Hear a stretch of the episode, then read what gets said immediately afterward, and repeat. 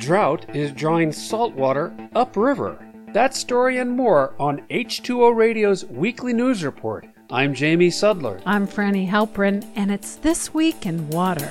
The drought that has hit the U.S. Midwest and South has caused the Mississippi River to be so low that salt water is creeping up from the Gulf of Mexico. The salt water moves up the bottom of the river because it's heavier than fresh water. Most years, the flow of the river keeps the salt at bay. The brackish water has already contaminated some water systems and is now threatening others, so the U.S. Army Corps of Engineers is planning to send barges with fresh water to treatment systems near New Orleans, which is about a 100 miles upriver from the Gulf of Mexico. The Bayou State has recently experienced wildfires, and it was the third driest and also hottest summer ever on record. Now, the prospect of water systems being contaminated is causing another emergency. A few communities have already had their systems overcome, causing schools to shut and leaving some people without drinking water. The Army Corps is trying to stop the salty water and has constructed a barrier 1,500 feet wide called a sill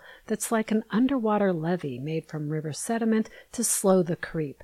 However, it was overtopped and the Corps is going to expand it starting this week. Rain is not in the forecast, and salt water could reach the New Orleans area in two and a half weeks. Barge companies have had to reduce their loads on the Mississippi just as harvest season is about to get underway. 60% of U.S. grain exports are shipped on the river each year. The push by employers to require workers to return to the office instead of working remotely is increasing. According to a report by Resume Builder, a website for job seekers, more than half of firms surveyed require some or all employees to work in person, and almost 40% intend to do so by the end of next year. Close to one third say they will threaten those who don't comply with being fired. However, returning to the office may not be good for the environment, according to a new study from Cornell and Microsoft, which looked at five factors commuting, non commute travel, energy use at residences and offices, and information technology devices. The researchers concluded that remote workers would have a 54% lower carbon footprint compared to those on site.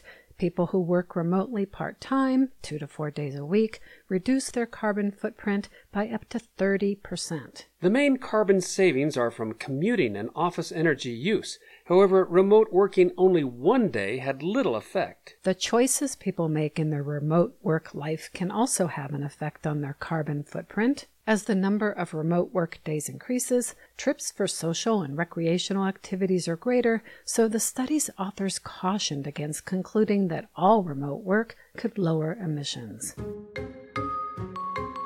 In the 1930s, when the U.S. was in the midst of the Great Depression, with many out of work and jobs scarce, President Franklin Roosevelt established the Civilian Conservation Corps, where single young men could enlist in work programs to improve public lands, forests, and parks. Environmental groups and Democrats have been pushing to develop a similar federal program to address the climate crisis, and last week, President Biden used executive action to create the American Climate Corps that will train young people for careers in clean energy, conservation, and the climate resilience economy. The move is meant to secure younger voters who say climate change is their key concern Funding was initially proposed as part of climate actions in last year's Inflation Reduction Act, but was removed after Republicans objected. The White House expects there to be 20,000 recruits in the program's first year, working on a range of projects from restoring coastal wetlands and planting trees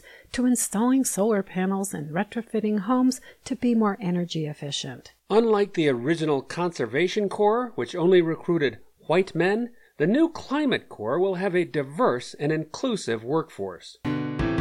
And finally, care about the oceans and want to help protect them from climate change and the tons of plastic choking marine life? The tiny South Pacific island nation of Niue, about 1,500 miles northeast of New Zealand, has an offer for you. For just $148, you can sponsor one square kilometer about 250 acres of the country's marine territory through its ocean conservation commitments or OCC's program, that was launched during the United Nations annual meeting in New York last week. Niue's territorial waters are 1,200 times larger than its landmass, which makes it challenging for the tiny country to protect its pristine coral reefs, undersea mountains, and diverse marine life from illegal fishing, climate change, and pollution. The OCC sponsorships will allow Niue to monitor its marine environment, fund conservation efforts and education, as well as build a climate resilient and sustainable blue economy. The government is kicking off the campaign by purchasing 1,700 units,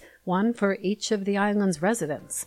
All donors will receive a certificate together with an annual progress report that they say will show that even the smallest of nations can make global waves. That's it for this week in water. Thanks for listening, and we'll see you next time.